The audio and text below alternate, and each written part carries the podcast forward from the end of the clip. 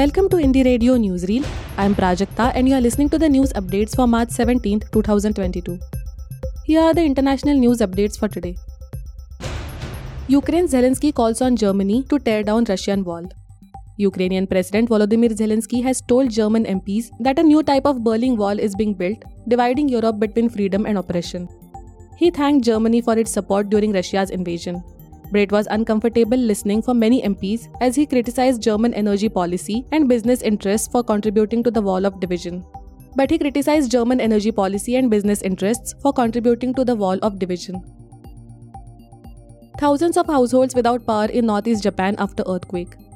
Thousands of Japanese households remained without power on Thursday morning after a seven point four magnitude earthquake struck shortly before midnight, throwing a swath of northeastern Japan into darkness, severing key transportation links and killing four.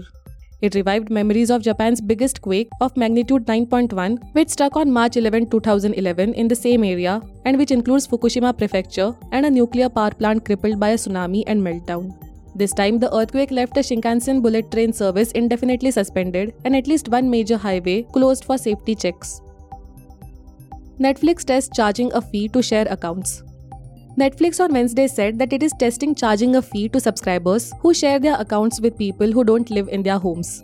The U S-based streaming service has long taken a relaxed approach to users sharing passwords with family or friends, but recently saw stock dive on quarterly results that showed cooling subscriber growth. Competition in the streaming television market, meanwhile, has been ramping up, particularly from Disney Plus, particularly from Disney Plus, with the cost of producing original shows climbing as well. Germany's COVID nineteen cases hit record with curbs poised to expire.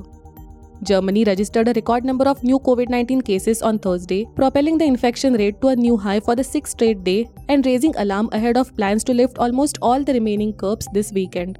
Chancellor Olaf Scholz is due to hold talks with regional leaders on pandemic strategy later on Thursday. Russia's war on Ukraine is also on the agenda. Germany began easing COVID nineteen curbs last month, and most of the remaining measures are due to expire on Sunday. China to stick with zero-COVID strategy. Chinese President Xi Jinping said on Thursday that the country will stick with its zero-COVID strategy, state T V reported.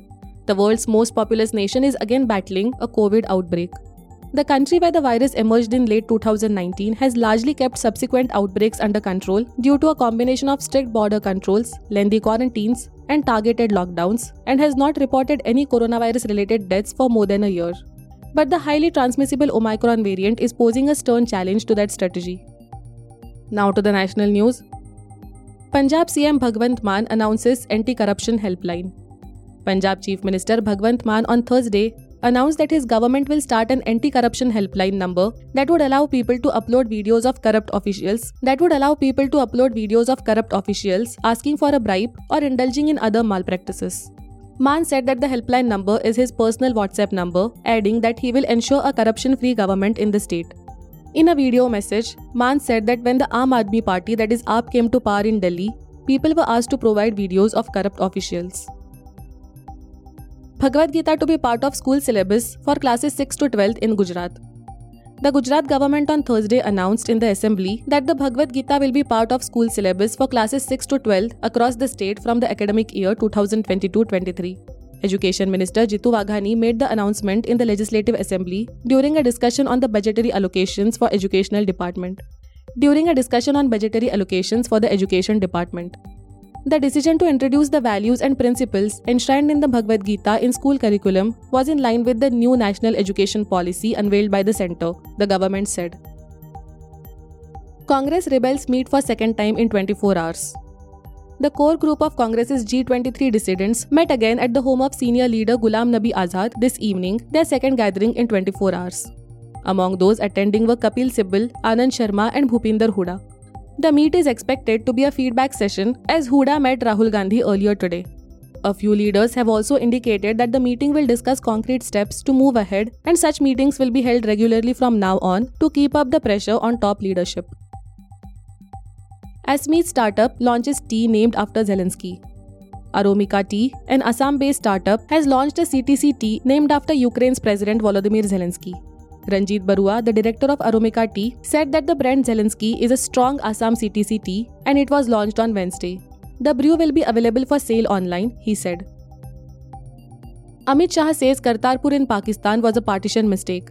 Letting Pakistan have the Kartarpur Sahib Gurudwara during the partition was a mistake as it was just six kilometers away, Home Minister Amit Shah said on Thursday, lauding the role played by the Land Ports Authority of India, that is L P A I, in operationalizing the Kartarpur corridor. Shah said that it had created good relations among Hindu and Sikh devotees across the world and provided a medium to express faith. Thank you for listening to Indie Radio Newsreel.